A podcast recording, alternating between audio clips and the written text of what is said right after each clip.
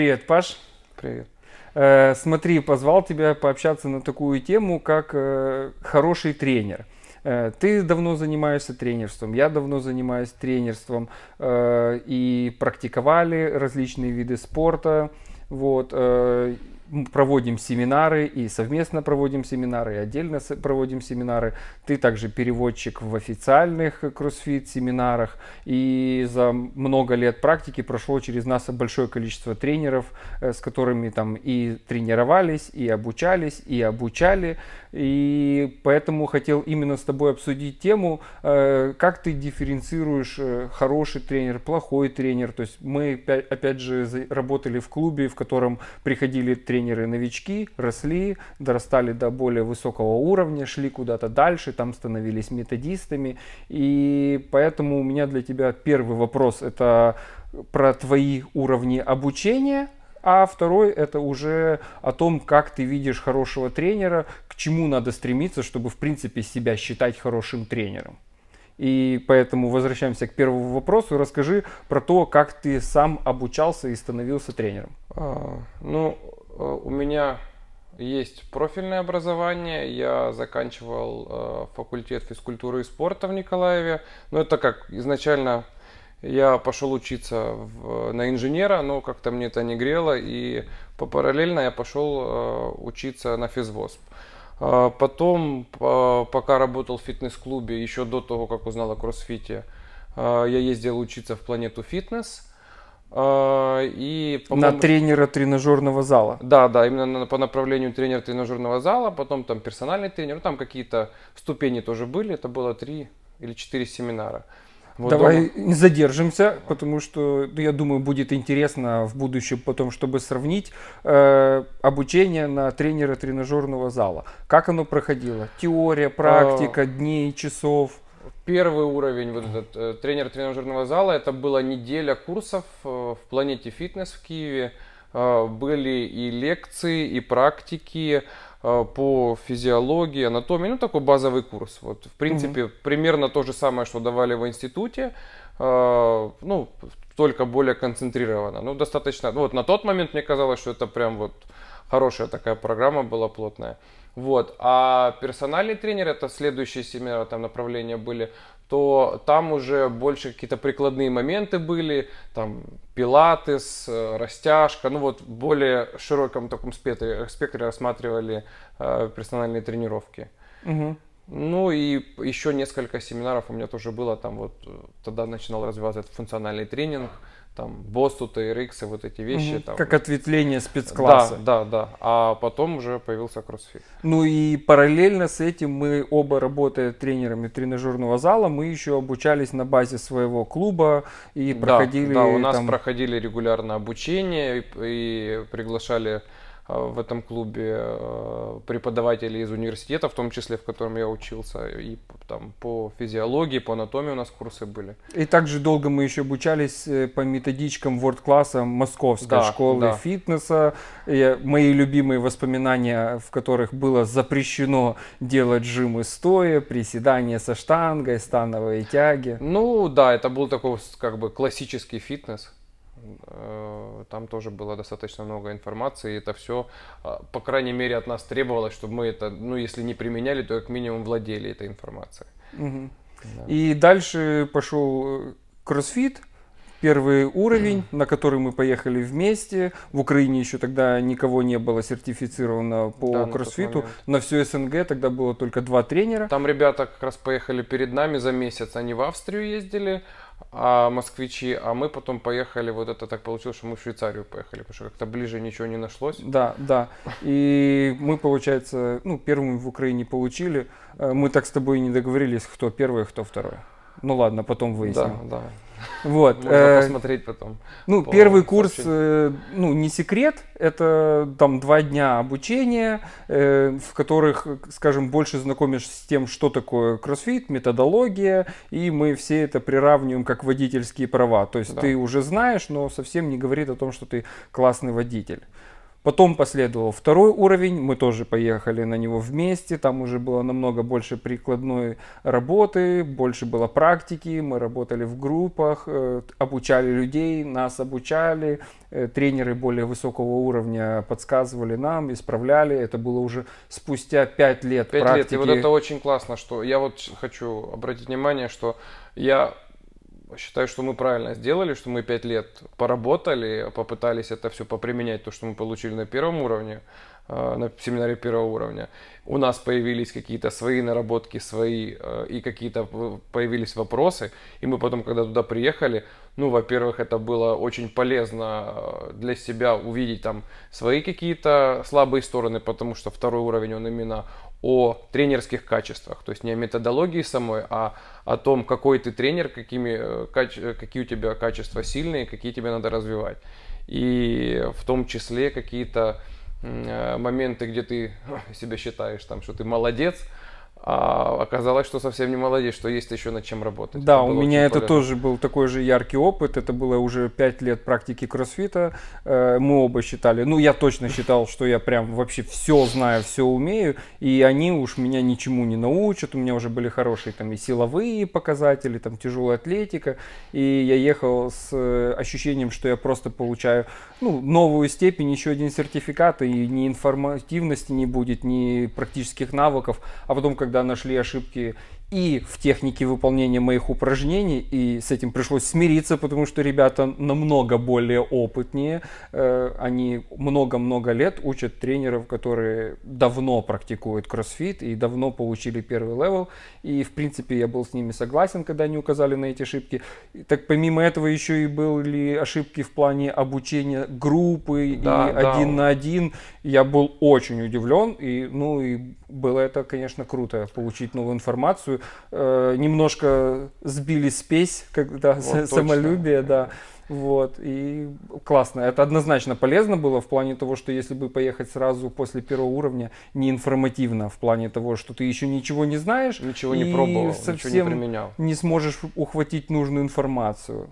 Да, и вот очень классно было то, что вот уже опять-таки пять лет прошло, что-то там уже себе напридумывал, там какие-то свои прогрессии и так далее. И тут э, на втором именно хорошо показали, как самые базовые э, прогрессии, которые даются еще в том же э, там, э, гайде первого уровня, насколько они эффективны, насколько они применимы. Да. И не надо усложнять, выдумывать велосипед. Даже речь о программировании, с которого, на, проходя семинар на первом уровне, мы смеялись, насколько да. он примитивен и слишком легкий и простой.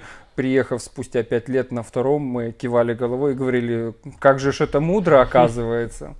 Это понятно, а теперь расскажи про третий уровень. По сей день ты единственный в Украине на третий, который, человек, который сдал третий уровень по кроссфиту.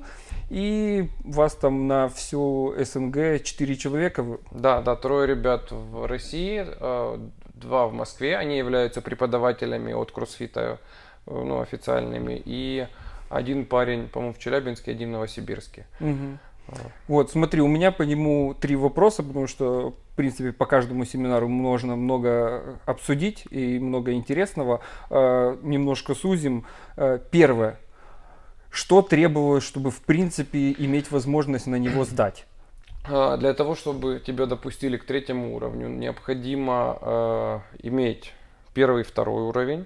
Потом иметь сертификат международного образца первой помощи, подтвержденные часы работы в аффилиате, количество точно я не скажу. Там... Уточним, в аффилиате подразумевается определенное аффилиате. количество часов э, работы тренером в специализированном кроссфит-клубе. А, то есть да, подтверждение да. того, что ты практиковал как тренер какое-то продолжительное время. Да, и там учитываются и персональные, и, ну, любые работы, там, тренерские часы, угу. э, подтвержденные в аффилиате. И э, да, вроде все, ну, пишешь запрос, платишь деньги за запрос. Если тебя подтверждают, уже назначается... Дата, по-моему, в рамках полугода от того момента, как тебя зарегистрировали, ты себе ищешь, в каком центре ты будешь это сдавать, и угу. Готовишься, ставишь. Хорошо, теперь э, сам тест. Это теория, практика, mm-hmm. объем его, сложность. А, тест э, больше, он ну, такого прикладного характера, он сдается за компьютером, но там такие задачи, вот опять же, если провести аналогию с тестом на вождение, ты подъезжаешь к перекрестку, такая ситуация, что ты будешь делать. И вот там примерно в таком ключе. То есть они в большинстве вопросов ситуативные. Допустим, показывается тебе группа людей, тебе нужно оценить качество их движения, какие там ты ошибки будешь исправлять в первую очередь, кого ты в первую очередь там из восьми представленных людей будешь исправлять. Mm-hmm. Потом там по масштабированию комплексов, по программированию в долгосрочной перспективе были вопросы, по анатомии, физиологии, по питанию. Ну, в принципе, это вот как очень-очень-очень... расширенный э, тест первого уровня. Просто если в первом уровне тебе это все объясняли, вот непосредственно на семинаре, и там вот у тебя есть гайд, в котором это концентрированная информация, да, да, да, весь текст, то третий уровень ты просто приезжаешь и говоришь: я готов сдавать. И они говорят: да, вот, вот тебе вопросы, которые мы считаем, ты угу. должен быть, в которых компетентен. И давай отвечай. И плюс симуляции, то есть я понимаю, просто заучить, если у человека нет опыта и навыка, не получится. То есть если ты говоришь, что есть группа и надо определить, это же не просто ты прочел э, информацию, у тебя должен быть, я так понимаю, наметан глаз, чтобы да, определить, да. кто из них там делает неправильно, кто в большей степени, кто в меньшей. Да, абсолютно. И еще там, допустим, такие моменты, когда, э, там, ну, из серии, вот есть так, человек делает такой комплекс вот за такое время, а такой комплекс за такое время. И как бы, что нужно сделать, допустим, чтобы улучшить его производительность, да, там. Угу, вот, угу. Еще есть, и о эффективности тренировки. Да, да, то есть экзамен очень такой разноплановый и достаточно объемный. Он состоит из ста шестидесяти вопросов и длится угу. четыре часа. Угу. И теперь третий вопрос. Как ты сравнил бы вот уровень сложности вот этого экзамена, который надо пройти, с всем тем, что мы проходили во время фитнес-тестирования и обучения? Ну, абсолютно несравнимо, потому что тот объем информации, который приходится в подготовке освоить, это, ну, я бы сравнил с вот, образованием в университете. То есть угу. там в подготовке я вот просто каждый день методично садился и прорабатывал кучу материала. Это были лекции, это были и видео, это были и статьи, это были и в том числе учебники по физиологии, анатомии. Угу. И все, которые я мог найти онлайн-курсы, как-то связанные с кроссфитом, я точно так же готовился по ним, и они, все это мне пригодилось. То есть, и, ну, не зря третий уровень, допустим, в Штатах приравнивается к э, тренерскому образованию, с ним можно преподавать в колледже, ну, ОФП. Ну, действительно, не зря. Что для меня ценно, это что нельзя просто, как, опять же, в университете, ты теоретик. Да, в университете мы читаем, читаем, читаем, э, сдаем экзамены и приходим на работу, и практически применить сразу же это же не можем. И классно, что в этом тесте была необходимость практического применения, то есть видеть людей и быстро определять ошибки. Да, и... причем это очень большая часть, то есть теории много было, но именно вот моментов, где нужно оценить движение, это, ну, если это не половина, то... Ну, я так понимаю, надо было указывать, как корректировать корректно. Да, были вопросы там, какие ошибки, как корректировать такие ошибки, какие ошибки в первую очередь. Ну, то есть, там угу. вот очень много. Отлично. Именно непосредственно потому, что тренер должен делать во время там проведения групповой тренировки, проведения персональной тренировки. То есть, а вообще основной смысл... как бы тренера в кроссфите — это улучшать движение людей. И вот, вот это поставлено во главу угла, и в ну, том числе в, в самом этом экзамене. И здоровье человека в целом. Да. Э- А теперь, к чему мы как бы это все обсуждали, чтобы понимать, сколько всего надо пройти, на каком уровне должны быть знания и навыки, чтобы... считать себя, да, достаточно подкованным, достаточно опытным тренером. И теперь хотел бы, чтобы ты сказал, вот как э, ты определяешь хорошего тренера, какими он должен обладать там или знаниями, или практическими навыками, может быть там самовнешность. Вот что ты для этого выделяешь, как бы ты сказал, что вот если есть эти показатели, человек может в принципе считать, что он уже молодец, или вот если нет, то надо еще стремиться развиваться, потому что мы знаем, что есть тренеры э, очень хорошие теоретики, выучили все миофибрилы, все гормоны они отлично знают, но практического применения нет, и поэтому, когда им встречается обычный человек, они, лаборатория, появляются сложности. Есть другие теоретики, бывшие там мастера спорта, ка эм эс, или кто там на секциях прозанимался, или в принципе просто очень давно в фитнесе и спорте, но не знают там, допустим, каких-то моментов по анатомии, не могут даже адекватно взаимодействовать, когда у человека не все идеально, когда это не пришел хороший спортсмен, с которым можно просто делать упражнения и не усложнять. И, допустим, есть какие-то дискомфорты или какие-то определенные нюансы, и без теории там не подойдешь. И третье, собственно, практическое использование всего того, чего человек преподает, да, потому что есть, опять же, вроде и в теории хорошо, и вроде и на практике хорошо практиковал, но при этом сам не олицетворяет то, чего преподает. И вот я помню, по крайней мере, сильно полюбил кроссфит за то, что тренер как бы должен был уметь все, уметь все, да, да, не просто сидеть на скамейке и рассказывать про былые времена. Ну, если есть возможность, надо, конечно, искать самого опытного, да, то есть и под опытом я подразумеваю не только, что он э, там каким-то видом спортом занимался, там, бывшим мастер спорта, я не знаю, по гимнастике, тяжелой атлетике, а человеку, который, который уже достаточно давно в кроссфите, то есть, да, э, и желательно, чтобы этот человек был, ну, вот ему была интересна сама эта тема, э, то есть, хороший тренер, он всегда будет развиваться, он всегда будет читать, может быть, у него не будет профильного образования, там, университета. Ну, это если есть, хорошо, но если нет, но человек продолжает учиться, читая там специализированную литературу, у него будут эти знания. И, ну, он, самое главное, должен заинтересован быть в своих клиентах. Если он заинтересован, он будет искать э, пути решения проблем конкретного человека, а не просто под копирку, там, так, мы делаем эту схему, не работает, значит, ты какой-то кривой, косой и так далее. Нет. То есть тренер уже должен обладать методиками, которые он подстраивает под нужды своих клиентов.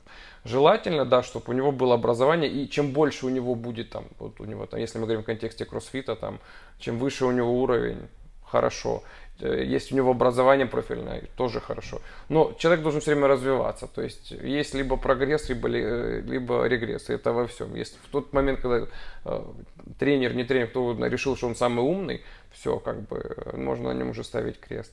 Вот. И чем больше тренер в себя вкладывает, то есть если вы видите, что там, вы зашли в кроссфит-директорию, видите, что у тренера там куча специализированных там семинаров и так далее, ну как минимум ему это интересно, и он в себя вкладывает деньги, он вкладывает деньги в свои знания. Должен ли он выглядеть соответствующе? Да, конечно, должен, опять же, потому что тренер должен, ну, как бы демонстрировать, исповедовать то же, что и проповедует, и как бы, и, ну, должно быть видно, что он следит за питанием, что он сам тренируется.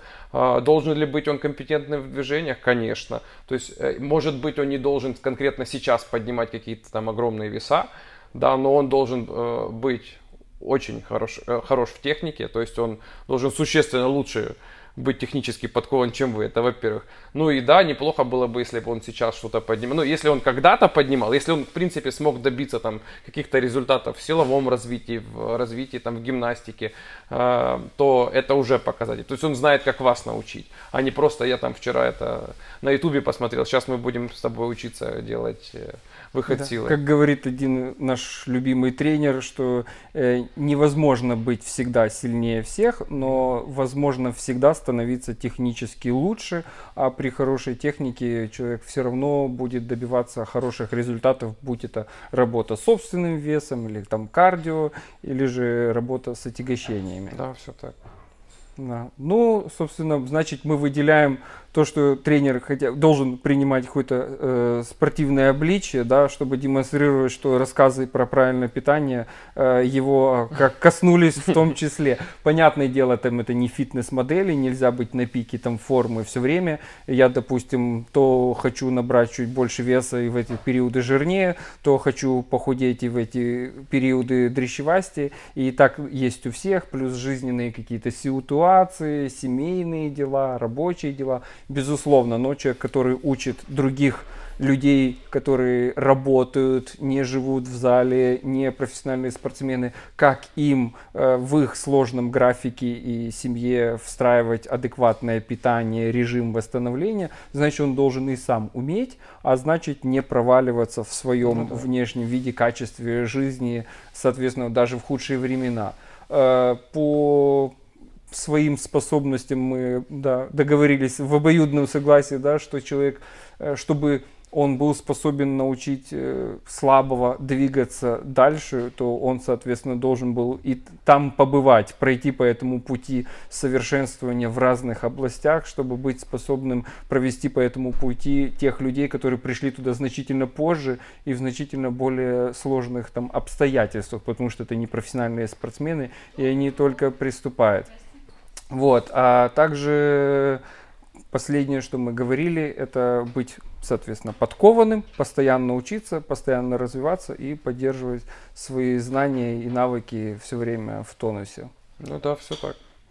Спасибо за компанию, за информацию. Надеюсь, это будет полезно слушателям, и они будут э, разбираться лучше в том, кому доверять свое здоровье, а тренеры, соответственно, будут совершенствоваться и становиться лучше. Да, надеюсь, было полезно. Да, счастливо. Это был фитнес-подкаст. Если хотите, чтобы он продолжался, а также не пропускать это продолжение, пишите, нажимайте все вот эти вот клавиши, которые там есть, подписывайтесь, оставайтесь с нами. До новых встреч и пока!